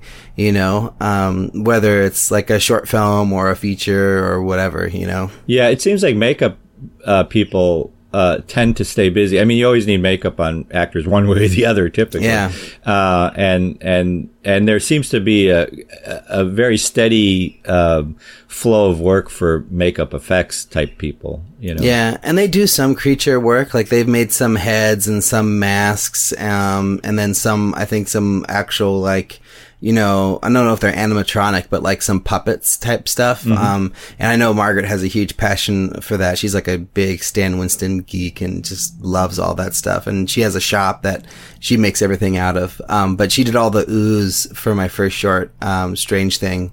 And then George did the puppet and then like basically applied the ooze to the puppet and then made it, you know, explode. Um, or yeah, well, she had the device, but then that that that shot the ooze, and then um, you know George uh, was the one who used it. You know, mm. um, yeah, on set. But yeah, it was really fun. Um, but I mean, that that was my question. Was like, you know, if there's like a young filmmaker in the Bay Area who is like doing a film, they want to do as many like practical special effects as possible. I mean, are you a person to reach out to to be like, hey, like help me figure this out? And like, are, are you doing that kind of work? Or are you kind of like focusing on other things? Uh, I always, always be able to advise people on stuff that, um, yeah, I mean, the, the full-time job, I've got a full-time job working with trauma effects now. So I don't seek out, um, the side projects as much.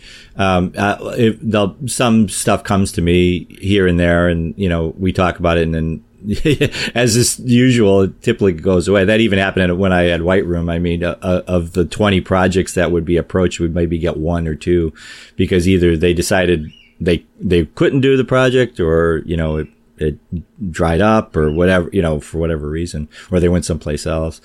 Um, so, uh, so yeah, I occasionally get, um, uh, a call here and there, but I don't do it as much. I really, we we started do we we did this short film of ours that uh, is kind of like um, uh, an approach to uh, like hey we, we, can do this you know we we have all these years of experience between all of us and we can do this and let, let's let's just do it. Let's just see what we can do with it. And was this uh, partly born just of it's like you guys are just sitting around working on these trauma mannequins and you're like we want to get into film like, let's make something.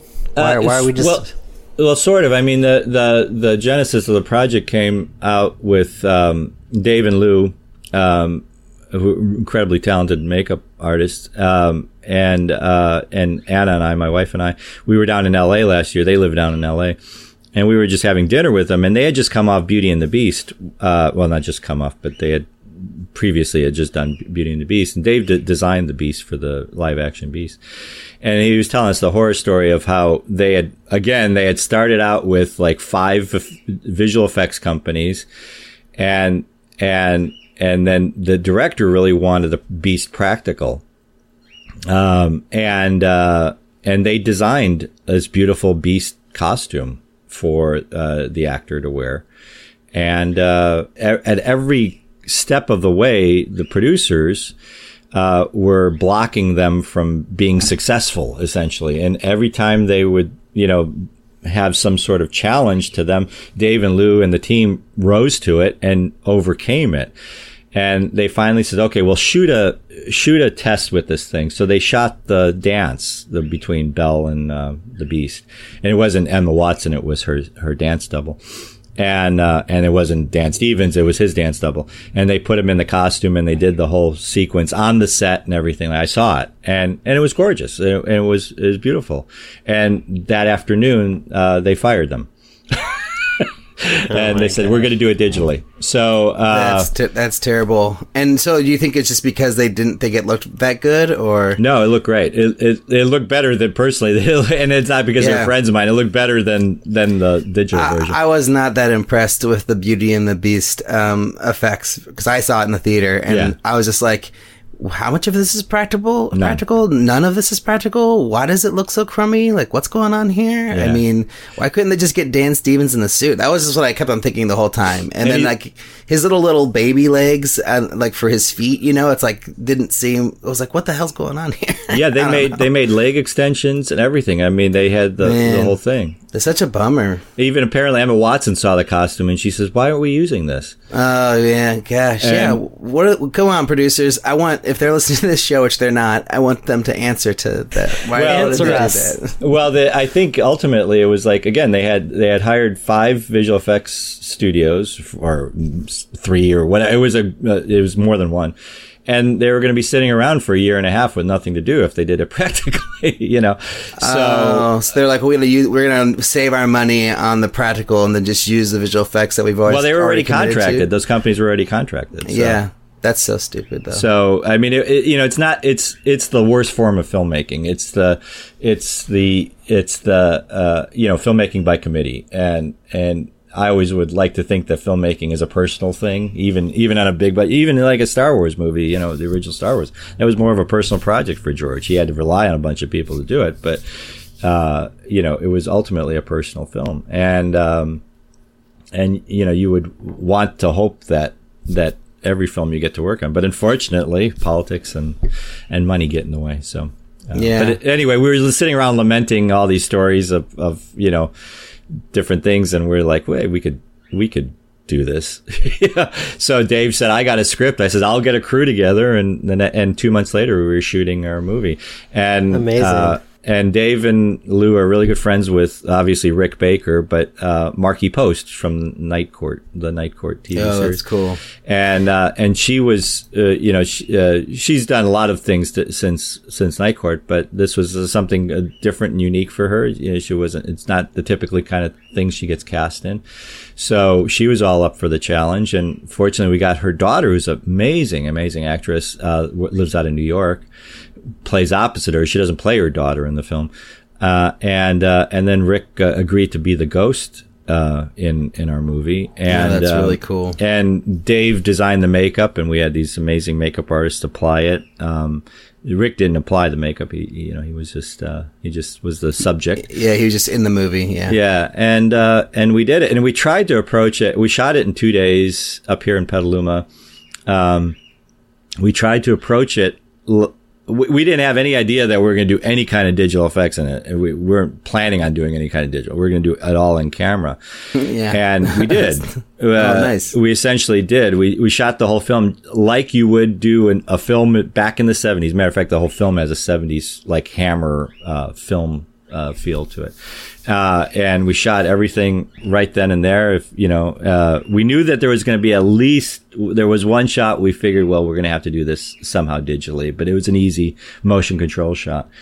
And uh, so then we did the whole thing, and we started cutting it together. And we had a we had a delay in our post production because uh, a person that was had started working on it that was going to help us do a bunch of stuff uh, became unavailable. So we had to find other people to to do it. But this was it was great because of the connections that we had. We reached out to friends in the community, the film community, and uh, Dave contacted Phil Tippett, and he says, "Yeah, I could put a couple of my guys on it for you can buy him some oh. beer. Buy him some beer. Well, that's cool. So, um, so we need we realized at that point we needed um, uh, uh, there was a, again a few digital enhancements. I I would like to say not not effects um, that were uh, that we added, and uh, and that's what the Tippett's team mainly did. Uh, we had another guy uh, that we heard about. I have yet to meet him. He did a bunch of cleanup shots for us because we were shooting, and even though it's a, a, an old house, it still had some modern fixtures, and it, it, was key that there wasn't like a light fixture in it because the house was supposed to be lit by gaslight. And so he digitally removed some gaslight, uh, some modern fixtures for us. Uh, oh, and then we cool. had one shot where where Kate, our actress, when she she faints, her eye crossed. Uh, she crosses her eyes and it, it just was uh, wasn't appropriate for the shot. So we had her, uh, we had him uncross her eyes. But, uh, That's cool. That's funny. But those were the, the, the approach was, and it wasn't. I don't think it was like you know, well, we're gonna screw those digital effects guys. We really, we really embraced it. and We really un- understood that you know, it, it, it they are important. I mean, you could use them importantly in, yeah. in the film. And but, they're the great artists too. I mean, the, I, I like to say that they do what everyone used to do with their hands just in a computer. Absolutely. I, I, think, like I said, there's all this mentality now of like, oh, you just press a button and you fix it, and it's not like that at all. No. Again, un- uncrossing an eye, yeah. it took it took the guy a couple tries to make it look right because right. you know you don't mess with someone's face. I mean, because it, it doesn't look right when you start messing with it. And yeah. um, uh, so, yeah, it, it, we just really embraced the idea of just shooting it as uh, as practically as possible. And uh, and and it was a great it was a great learning experience for all of us. I mean, I I've been around film uh, making for thirty odd years now, but um, but to be able to have to be involved in touching every aspect of it was was was really really cool and yeah your role was producer and editor yeah, uh, you know that's uh, and, as you know, Timothy, you, you do everything. you yeah, know? when you're putting together an indie film, you're you're wearing every hat. Yeah, those are the two I took credit for. I mean, I was the I was the assistant director. I made yeah. props. I made you know we all wow. did that. We all like nice. were we all like uh, with with Peter Peter Overstreet helped out helped us out as production oh, designer. Awesome.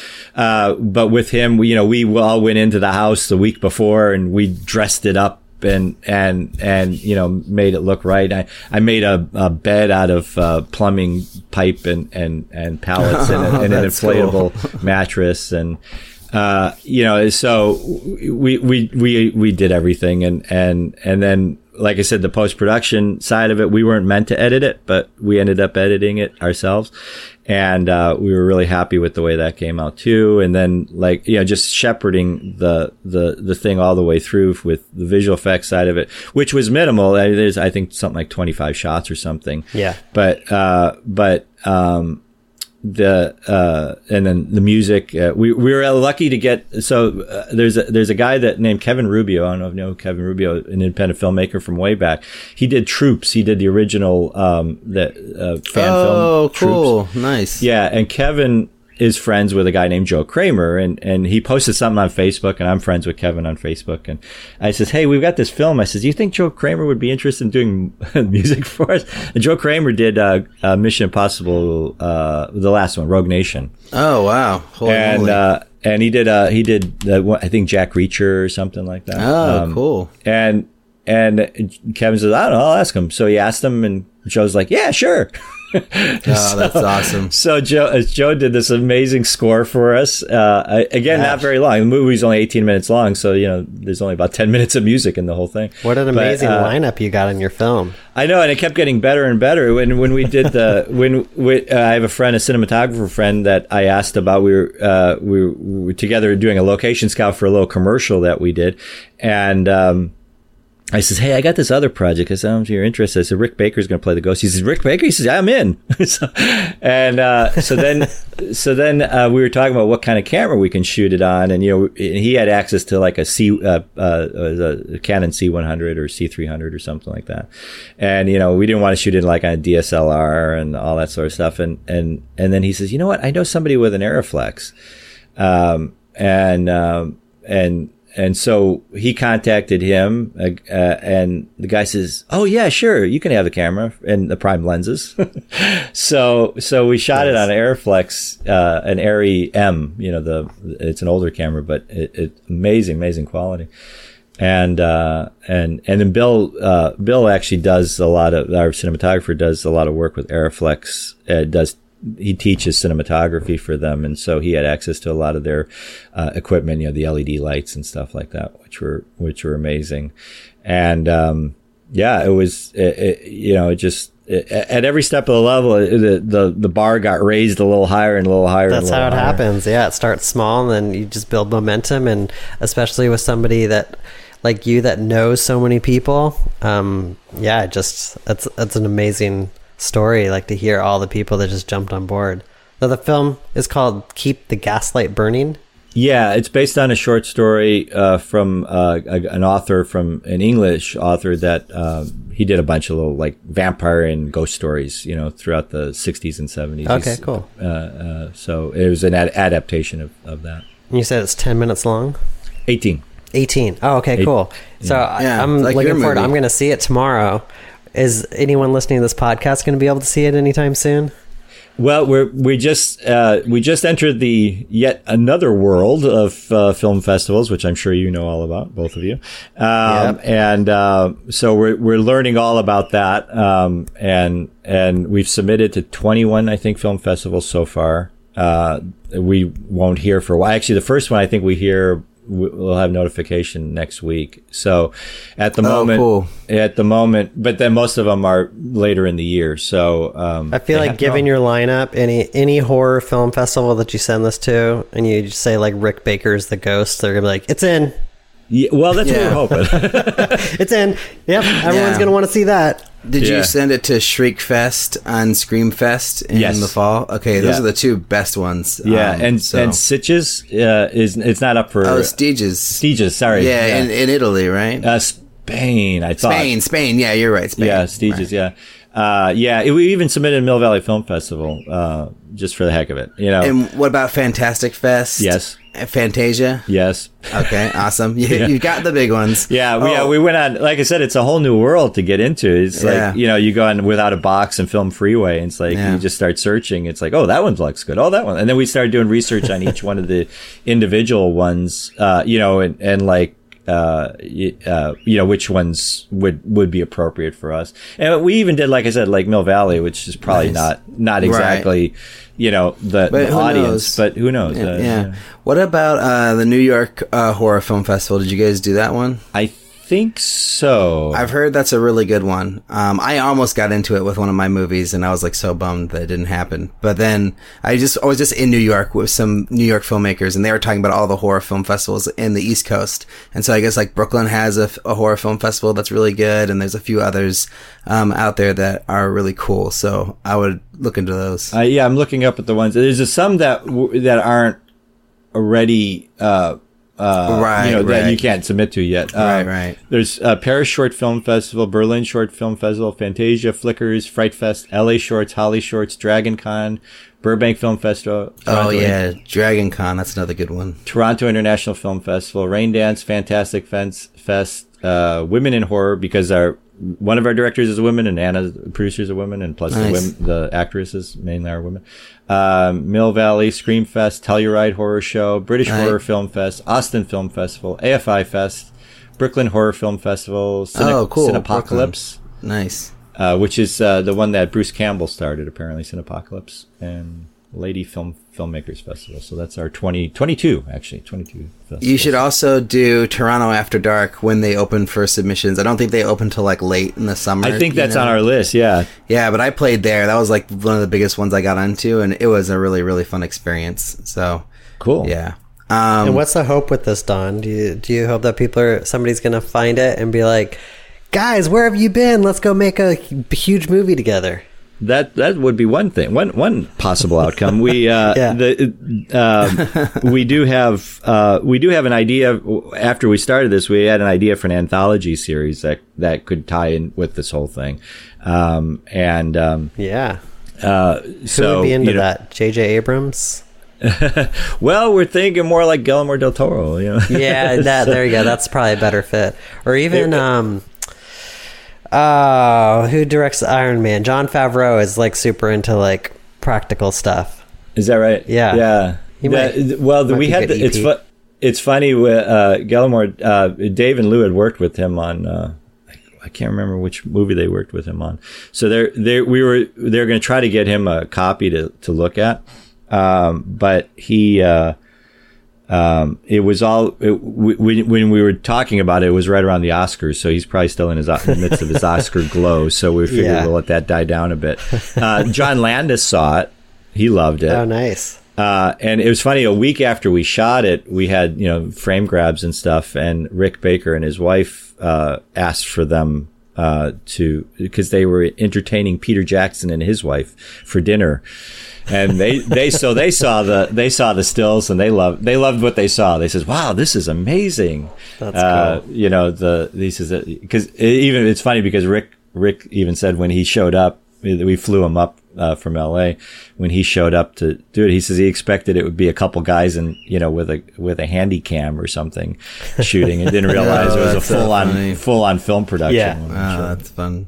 Yeah, it helps to have friends in high places, right? You know. Well, and it, what was really cool about it, like, like even to the extent of like you know Phil Tippett offering to help, uh, is that um, that that the community is there. There, you know, people are passionate about this and they want to help out other people, and um, so so it, like I said, it, it, what I was really amazed with uh, that that people you know were that willing to help and they saw a cool project and they or they thought thought it was a cool project and uh, you know they they wanted to be involved they wanted to help out. So yeah so the hope the hope is that yeah I mean to show that we can do things other than you know make things blow up I, I uh, one little nerd tidbit. I just looked up Dave and Lou on IMDb, and I saw that they did Beast from X Men First Class. Yeah. and uh, yeah, that's a that was pretty incredible, and I'm I'm a huge fan of that movie and that effect particularly, and how they did it practically. So, yeah, tip of my hat to them on that yeah one. they're they're amazing and they did a there's a thing on Netflix right now called I think it's called The Push um it's uh Aaron who's there Derren Brown he's the like magician psychic in the UK Ah, he's yeah. got a cameo in one of the the Sherlock episodes uh but uh he did this social experiment whether or not somebody would actually kill somebody and and it's on Netflix right now. I recommend to watch it. It's it's disturbing uh, to see the psyche of human the humans. But anyway, uh, the um, they did this. They had to recreate a human body that's realistic to. Um, th- that that would you know that would fool somebody up close you know by picking it up and moving around thinking it's a real dead body and they they did this and and it, it was absolutely amazing they were telling me all about it they I, I knew about it a while ago it's it, the show actually aired a number of years ago I think in the UK but it's just now on Netflix so Oh, that's cool. So, Ulrich, do you need to head out for work? No, I I can stay. Okay, we just have a few few last things. Um, we do like five questions, Don, that I want to get into, and but before we get there, I just want to see, Ulrich, do you have any last minute last questions about keep the gaslight burning? Oh man, I could else? probably nerd out for a long time, but I think I sh- we should just you know wrap this up. We're already almost an hour forty minutes, so you know. we should have known this was going to happen. I, well, I knew it was just going to happen. I knew that. Was Yeah. yeah, because we're both like big, you know, pr- pr- effects geeks, and we love this stuff. It's so like, yeah, all all these movies are the movies I grew up on, and like it's the first time I remember falling in love with movies, being besides seeing ET and just loving that film, but being in the library and moving from the magic book section to the special effects section. Like that was like the, Right. the transition. So I like really always equated magic and visual effects and the the book I remember going through all the time was the one from ILM, just showing how they did all the effects for like Star Wars and Indiana Jones and ET, and just like always just looking through that and seeing matte paintings and green screens and puppets and like so all this stuff is like really dear to my heart.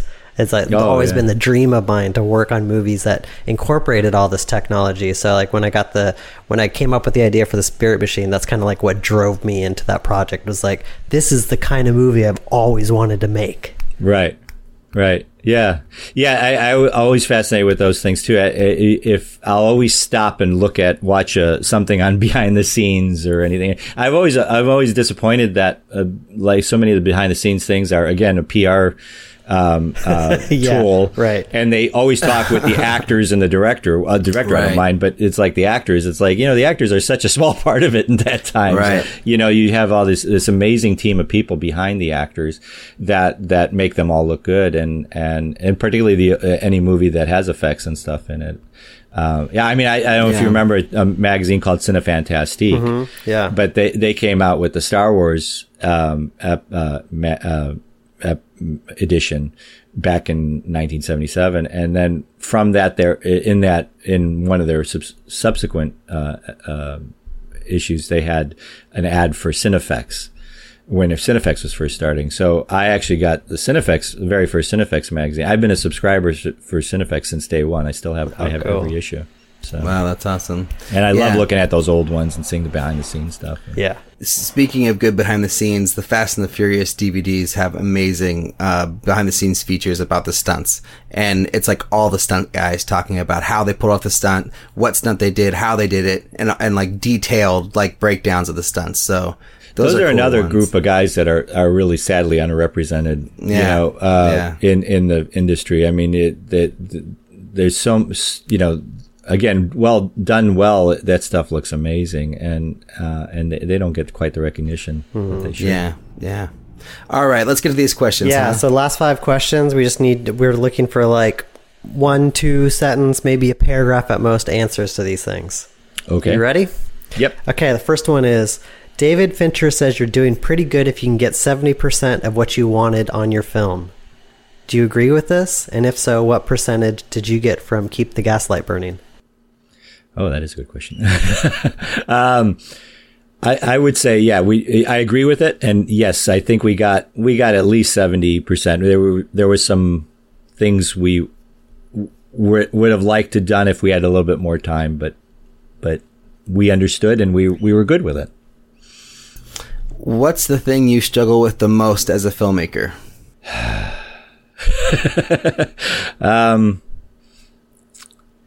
time. uh, you never seem to have enough time to do everything the way you want to do it. But then again, that could be that could work to your advantage because then you come up with clever solutions. If you could travel back in time and give your younger self one piece of advice, what would it be? Stay away from the film business. Uh, No, no. I hate it when because I've I've actually asked people like about questions of trying to get into the film business when I was first starting, like, and some it." people were like, "Yeah, find another industry," and I was like, "No, not." It does not- kind of break your heart, happening." though, right? Like it's it's like Yeah. a it's an, a, a little bit like an abusive relationship. You love it, and sometimes it doesn't love you back. Well, Right. exactly, and yeah, I mean, it, there there's so many twists and turns for me in particular. You know, I was going down. Oh, I thought it was going to be makeup, and then uh, makeup went away, and then oh, it's going to be creature. Oh, that went away. Oh, it's a miniature. Oh, that went away. I kept on. uh, every- I think the the one question would be to. I I I actually enrolled into Columbia College Film School in Chicago. I would have been a I would have been a classmate of uh, Janusz Kaminski. Um, uh, had I had I been there at the Wow. time. Uh, and so th- that would have been probably my one advice is to, i I, I didn't end up going. Um, and, uh, I, my advice would have been to go there because I, I would have rather, instead of taking the detour of going through the visual effects world, uh, I would have rather stayed into real, you know, filmmaking, uh, uh, directing and, and writing and that sort of thing, editing. Do you have a goal as a filmmaker? To make enough to to make it as a living to do it as yeah to, to do it uh yeah to No, to Don, do you can't say that because you've already done it, right? You you were well making a no I living mean on it. well I made a living at doing visual effects but that's not really filmmaking is it uh, the um Yeah. the you know do, doing what we did like on keep the gaslight burning and and doing um more doing more of that you know where we're we have the the project and are in control of it Yeah, it's funny. Like that's the same answer from a lot of people. Like we're all kind of struggling with that. So yeah, Yeah. you're Yeah. not alone. Uh, Exactly. Last one is making movies hard.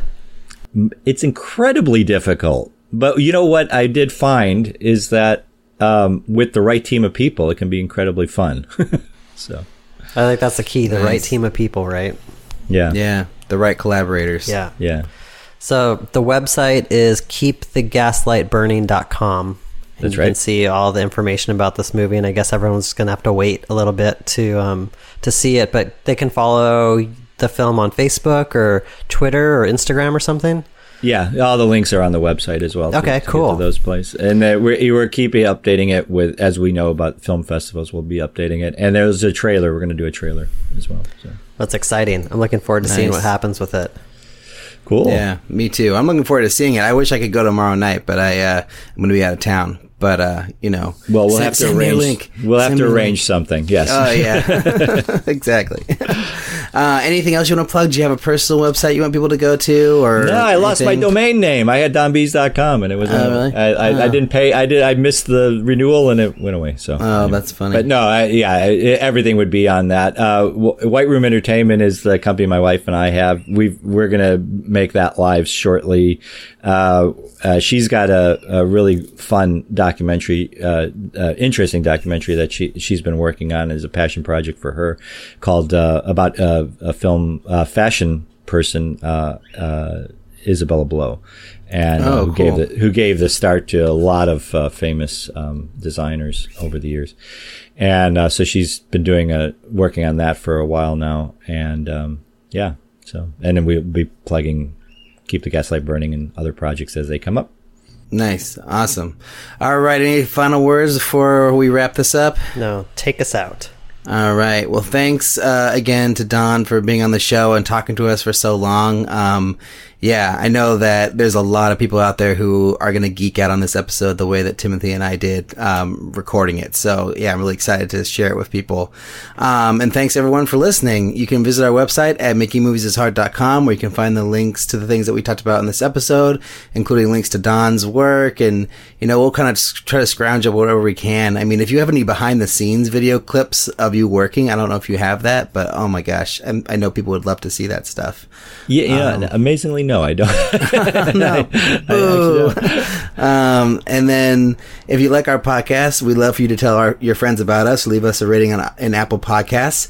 If you prefer, to get in contact contact with us directly, you can send an email to podcast at makingmoviesishard.com or you can find us on Twitter and Facebook with the handle at, at MMIH Podcast. And be sure to check out our indie filmmakers group on Facebook, which I know Don's a part of, which is really awesome. Um, and yeah, just connect with people that you can ask questions. If you got a practical effects questions, maybe Don will respond, maybe potentially. yeah, absolutely. Um, and yeah, I think this is a really great place to, to have conversations. And gosh, I mean, somebody just mentioned that we're like, you know, over 500 members now, I think, and it's only been around for like a couple months. Oh so yeah, I think there's yeah. probably like, at least like five people that are asking to be a part of the group every day. Other that, that Yeah. only that I'm That's seeing, awesome. and we have like six admins. So who knows how many other? Yeah. They're doing a good job of, of filtering everything and making sure we're not inviting only bots. So trust that those people who are in the group are real people, which um, makes me really happy. Yeah. That's Um, cool. It's a it's yeah. a it's a great it's a great resource there. I think. Yeah, and I think it's also fun just to have geek out conversations about movies and things too, and just like talk Yeah. about stuff. We had a nice Yeah. interchange about uh, Star Wars. Yeah, which was was epic. Oh my gosh, it got really really heated on there, um, which I think is fun. Yeah. It's a passionate subject for some. It really is. Yeah, it really, yeah, and I think more so than anyone expected it to be, which I think is, you know, what makes filmmaking so great is that people can have such opposite reactions to something. Yeah. you know. yeah, absolutely. Um, yeah. Well, thanks again, and awesome, yeah, guys. that was fun. yeah. cool. All right, is that enough for for an ending? Or no, you, okay, I think we should do it. we just should do something a little bit um, more final. Uh, all right, everyone. Well, well, I guess we'll talk to you next week. Thanks again, Don. Thanks, Thank Ulrich. you. Thanks for having me. All right, Ulrich, if Don was on the show today, what would be the one question you'd ask him? I'd probably ask him if he's been doing any uh, visual fe- or special effects work recently, and then I'd probably ask him if there was any stories he didn't tell us the first time because I he told us the Indiana Jones and Last Crusade story in detail. I think he talked Starship Troopers. I'm pretty sure he's talked Ghostbusters too, but I think there was a couple others that he didn't talk about that I would love to just have heard about the making of because. I mean, the Indiana Jones and Last Crusades thing, it was like months months working on that. And it's like, you know, all of 30 seconds or less in the movie. It's like probably like. Was it the just a face melting? Did Did he do face, the face melting. melt? He did the face oh, melt. Oh, Cool. Yeah, it was really cool. Yeah, and they did it over here in the in the Northern California, you know, up in the old, you know, ILM stage or whatever. That's now 1031 Studios or whatever. So yeah, it's really cool to hear to hear all those stories. But yeah, I don't know. I'd probably ask him about that, and I'd probably just hear what he's up to if he's worked on any movies lately. Because like I think when he we talked to him before, he was like.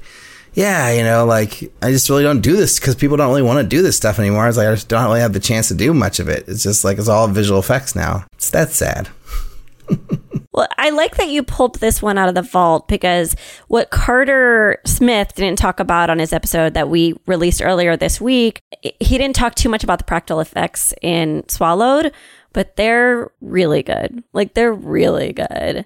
So I think that's like a really cool continuity that you pulled out here. It's like if someone were to watch Swallowed and then listen to this throwback from the vault episode that you can't hear anywhere else, then they could kind of draw their own inferences for themselves. Yeah, totally. And you know, for a lot of the new listeners, you're going to hear Timothy uh, for the first time because he did this interview with me. So yeah, just for you guys that, who maybe don't know, Timothy was the original co-host of the show. Left at episode 181, and now Liz, I think you've done more episodes than uh, than Timothy, or Oh, close to. That's Yeah, that's pretty nutty. Okay, well, you know what else is really nutty? That you can email us or send us a question, comment, or suggestion to podcast at makingmoviesishard.com. And, and, you know, we, we get emails, which is lovely, but, you know, we're always looking for more. So if you guys got some stuff to tell us, some throwback, you know, a review of the throwback episodes or whatever, input on something, let us know. And finally, you can also check us out on Facebook, Instagram, and Twitter at MMIH Podcast and YouTube at Making Movies is Hard Podcast. And you can also, you know, be number four on iTunes reviews this year. We have three 2023 iTunes review. You could be the fourth if you go to iTunes and leave us a review. It could be you. Thanks to our bonus e- episode editor, Jeff Reimuth, same editor as all the other episodes, for doing the editing. And thanks to our producer, Eric Thomas, for being awesome. And thanks to you all for listening to this bonus episode. And we'll talk to you on Monday.